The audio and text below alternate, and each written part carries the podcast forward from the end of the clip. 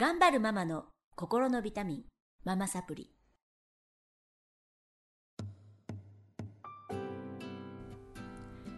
皆さんこんにちはママサプリの時間です。この番組は上海から世界へママが笑顔になるママサプリをお届けしています、えー今日も子育てが一段落した由美子さんをお招きいたしまして、えー子育て談義をお届けしていきたいと思います、それではまたもう長きにわたりありがとうございました。えっ、と由美子さん簡単な自己紹介をお願いします、えー上海に上海歴三うん三うん二年ちょっとですね。はい。で子供が、えー、21歳の長男、えー、17歳の長女、14歳の次女、うん。であと主人っていう家族構成です。はい。はい。で今あのね看護師さんとして救急救命のお仕事と育児ケア母乳ケアとかやられてるってことで、えー、と救急救命とかのその命を救うボランティア活動については「上海セーバー」というブログをあのご覧いただけたらと思います、はい講習会定期的に行っていらっしゃいます。救命救急はい。ご紹介やってます。はいということでねなんかいっぱいなんか興味のあるお話をお伺いしてきたんですが、あの上海って私住んでてすごく感じるのが学校がいっぱいある。うんううん。ん、で、ね。うん。インターナショナルスクールも多分アジアで一番多いんじゃないかって、言ってましたよ。うん。あの教育専門の方がね。へでえっ、とまあもう本当ありとあらゆる国のインターナショナル,、ナショナルスクールがあるんですよね。でまああのーそういうところにも入れるし、ーローカルの国際部に入れたり、いろんな選択肢があるわけですよね。うんそれちょっとお聞かせいただけますか？あの私もあの、特別これが詳しいわけではないんですけども、まあ子どもたちの学校を探す上であの上海ってすごく選択肢があるよね。あるなって思っったんですね。でまあ日本人学校がはい。ありそれもプードンとプーシンにそれぞれあり、うんえー小中高まであるでしょ？ねプードンね日本人学校の高等って多分上海だけ？だけ世世界初です。ね。そうですよね。だから高校まで日本の教育を受けられる受けられるっていうのはすごい上海だけ、そう。であとは、まあ、インターナショナルスクールが、もうほんとさっき言ったけど各国のね、各国ね。うんそれぞれね。迷っちゃう。迷っちゃうぐらいいっぱいあって。であのなんて言うんでしょう。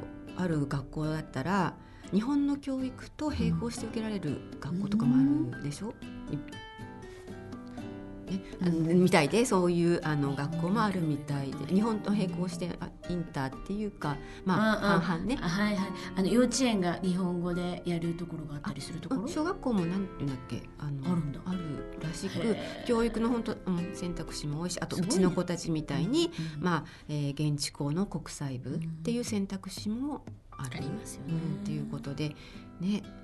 でもやっぱりお金が高いよね。あの日本人学校が一番安いですよね。そうですね。えっと、まあ、ちょっとお金の話をしていいのかどうかわかんないんですけどうん。相場1年間に100万？あもっとインターナショナルスクールって。えっと普通の授業料。普通のインターナショナルスクール、うんうんこれインターナショナルスクールって学年で値段が違うんですね。やっぱりえっと上に上がるほどまあ先生も難しいことが教えれる先生が来られたりとかするし、はい。あの多分高校生に上がるほど学年が上がるほど値段が上がっていくと思います。うん。で多分、えーさっき言った京子さんが言ったあの言っちゃいけないの？言っちゃいけないのかな？お金のこと。どうなんだろう？あいやでもほらなでも表示してある。知りたいところだよね、うん。みんながね、えっ年間多分調べてもらったら分かると思いますけど、うんインターナショナルスクールは20万円ぐらいです。えー、20万元、一年間。100もっと超えてるとこもあると思います。そうだよ高校生になるとね高校生になると。誰が行くんだろう。なんて みんな言ってんだけど。ねいやどうしてるんだろうと思うぐらいですよね,、うんね。まあ会社からお金が出てたりね、うんうんうん。あのでも自費で生かしてる方とかもいらっしゃってね。うん。あと幼稚園は出ないのでみんな幼稚園のインター生かしてる方200万とかだようん、私びっくりしちゃって椅子から転げ落ちそうになっちゃったんですけど。ね、この先もっとかかるのに、ね、まあなんだろう外国語教育ができるというとまあそうなんですが200万。あーなんかね日本の私立の高校ぐらいかかっちゃうっていうことだから、もっとかからない？あえっともっとかかりますね。あのうちは量入れてるんでね量入れたらまあうん200かかるところもあるあっていう感じだからみんなお父さん大変頑張れって感じなんですけどね。で日本人学校がその中でも本当に一番安くって、うんうんまああのそういう選択で選んでるっていう方も中にはいらっしゃったりね、うんありがたいですよね。あんだけ手厚い教育で安いってういうのはね。ん。うんなんですけどあのどんなこう感じですかね由美子さん見ててインターナショナルスクール。あうちはねインターナショナルスクールには行ってないのでインターナショナルスクールの友達もね何人かいるので、はい、ちょっととねやっぱりあの、えーお値段が高い分あの施設は充実しているしあの恵まれた環境でぱり勉強できてるんじゃないかなと思います。あのうちの娘たちは現地校の本当に中国人がほとんどの現地校の国際部に通ってるんですけども、校舎も小さいし、あのグラウンドも小さいうんですけど、えーいろんなねあのアクティビティをやって部活みたいなのをやっていてはい。インターナショナルスクールに試合に行くんですね。学校へにね。全然違うすごい綺麗だよね。う。ん。全然違うって言って。私ブリティッシュ行ったことあるけど超綺麗し周りはビラみたいな。何これ上海じゃないよねっていうところにそびえ立ってて。で白人の可愛い金髪の青い目の子供たちとサッカーの試合してアジアの薄汚れた子供たちが勝ったんですね。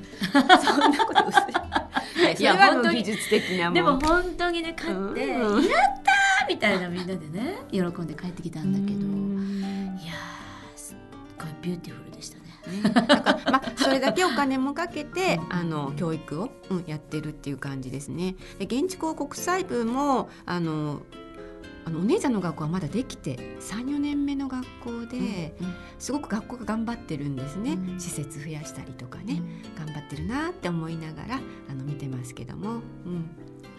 うんなんかどの学校も、えっと語学はどんな感じですか、えっと、そう。皆さんなかなか何語で勉強してるんだろうと思われるかもしれませんけども、授業は全部英語です。英語なんだ、国際部は。国際部は、はい。あうちは。で国際部もいろんな国際部がああっってて。え中国語をね教える国際部もあったりとか中国がメインだったりとか、えーうちはまああの英語がメインだったりとか、まあ、学校によって多分それぞれだと思うんですけども、うちはまあ英語で授業でだから先生はほぼ外国籍の先生が来られて外国籍の中国人が多い？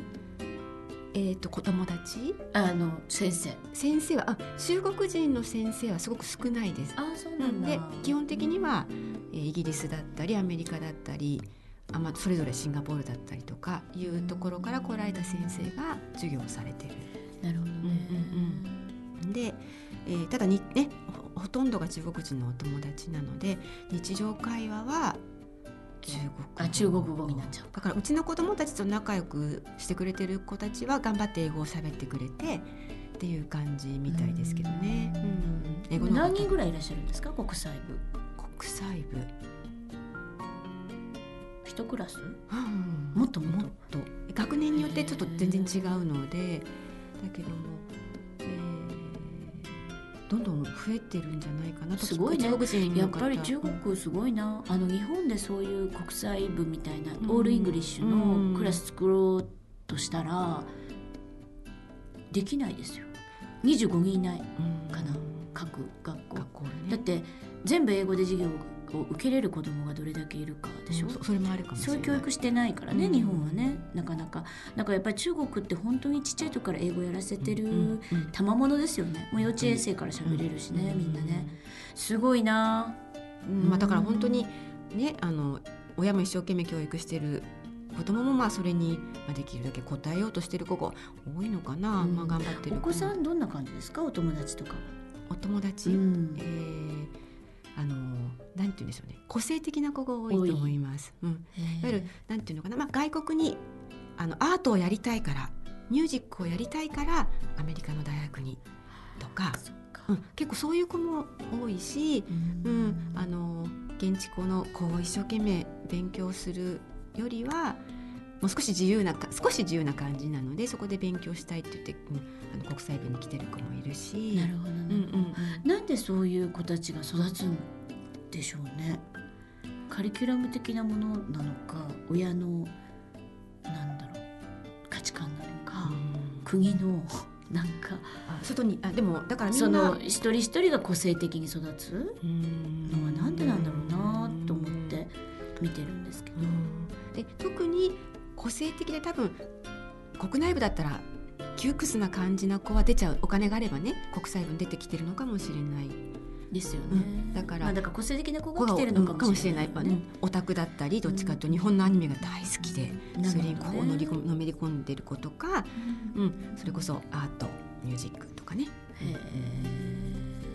そうなんだ、うん。じゃあまああのーいろんな学校がある中で、うん。まあ、現地校の国際部っうんていうところなんですけど、うん。あのー何かすごい大きな違いだったり、あ日本と？感じたことありますか？日本と？うん大きな違いはうん。嫌な先生とか授業が下手な先生がうん。いたりするでしょ、はい、だ日本だと我慢しないといけないじゃない、うん1年間は。その先生が辞めるまではね、うんうん。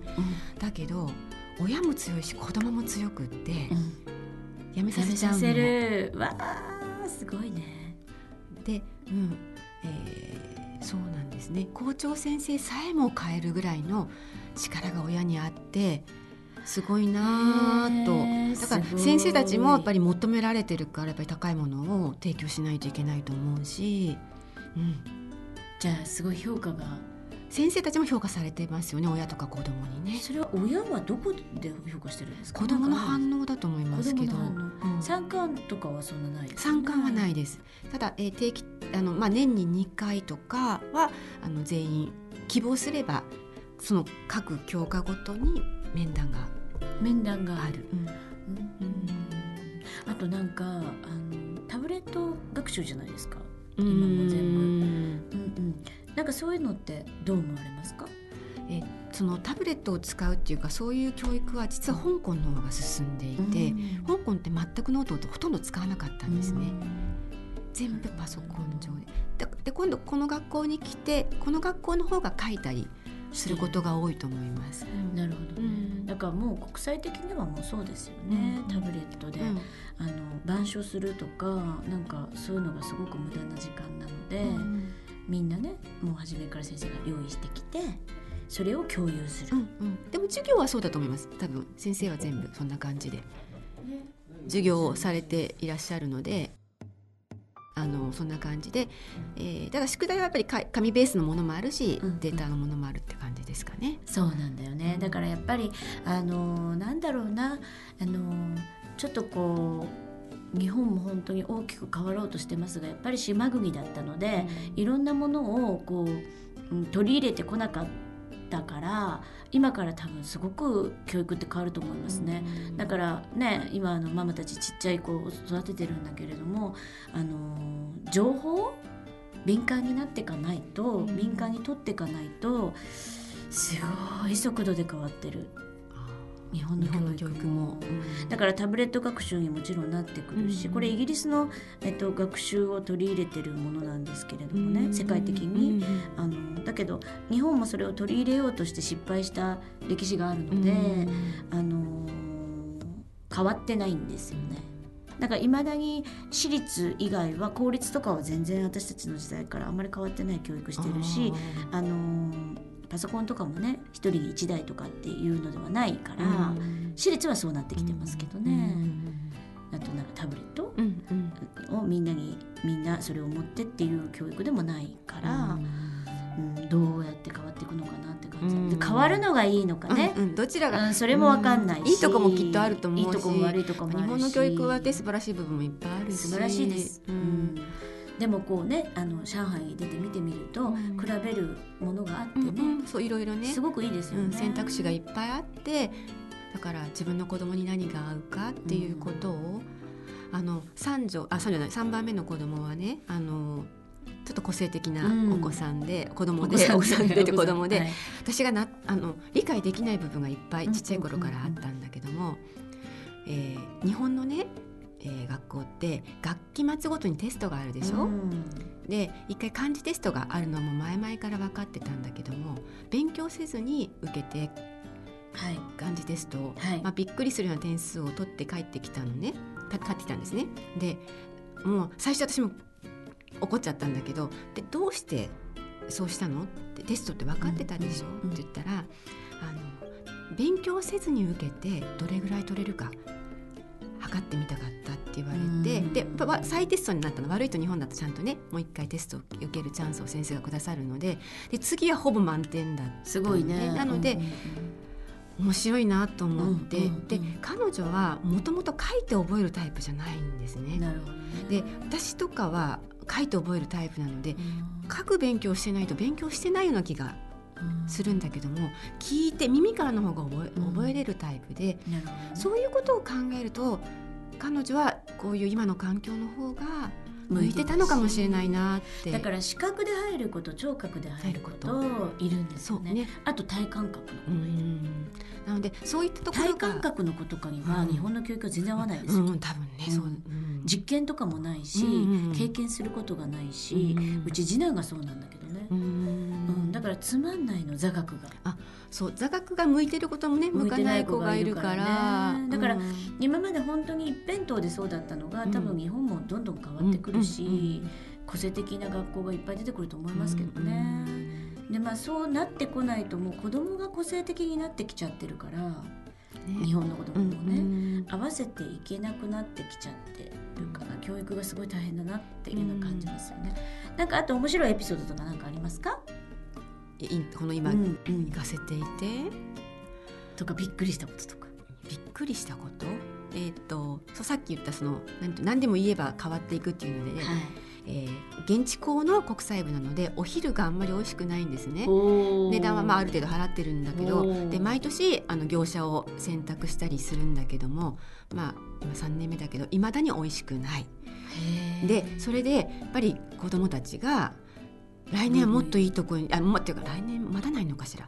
もうこんなんじゃ我慢できないから変えようぜってやっぱり言ってくる子がいたりしてなんか自分たちで変えれる力を持ってて面白いなと思って、ううんん。なんか子供の自治みたいなのが出来上がるんだね。うんまあ、多分国際部っていうね、うんちょっとあの少し窮屈じゃないところでやってるからっていうのもあるかもしれないけども日本はやっぱりその辺は全然変わらないですよね。うんあのうちの息子のところもうね、ん学食がまずくて、うんあ寮の食事がね、うんうんあのまずくてって言ったらちょっと語弊があるんだけど 食べない子とかいるの。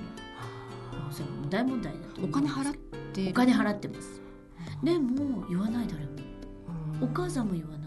不思議。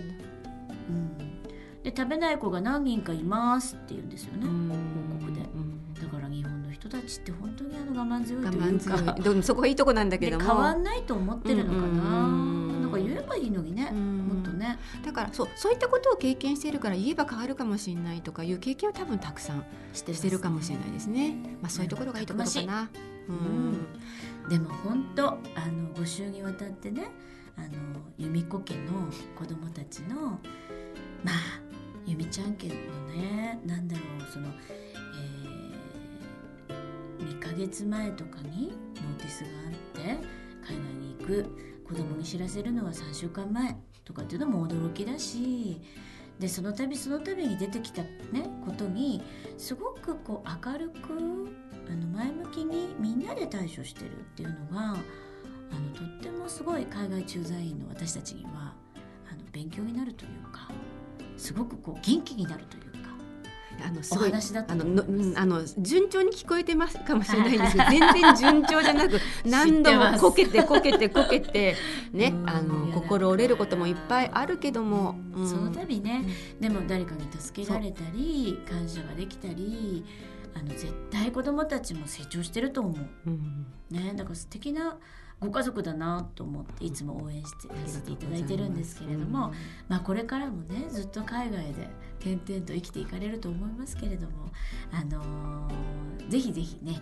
あの頑張って、はい。うん、前向きに楽しくね。楽しく生きていっていただけたらなと思います。はい。でぜひぜひまたスタジオにお越しいただきましてあの今度はね、あの出産のお話とか、もっともっとこうそういうお仕事っていうかね、あのライフワークでされてるのでその辺もねあのお聞きしたいなと思っていますのでまたスタジオにお越しくださいあり。がとうございます。はい、5週にわたりどうもありがとうございましありがとうたご。ざいました。それでは今日はこの辺でまた次週お会いしましょう。さようなら。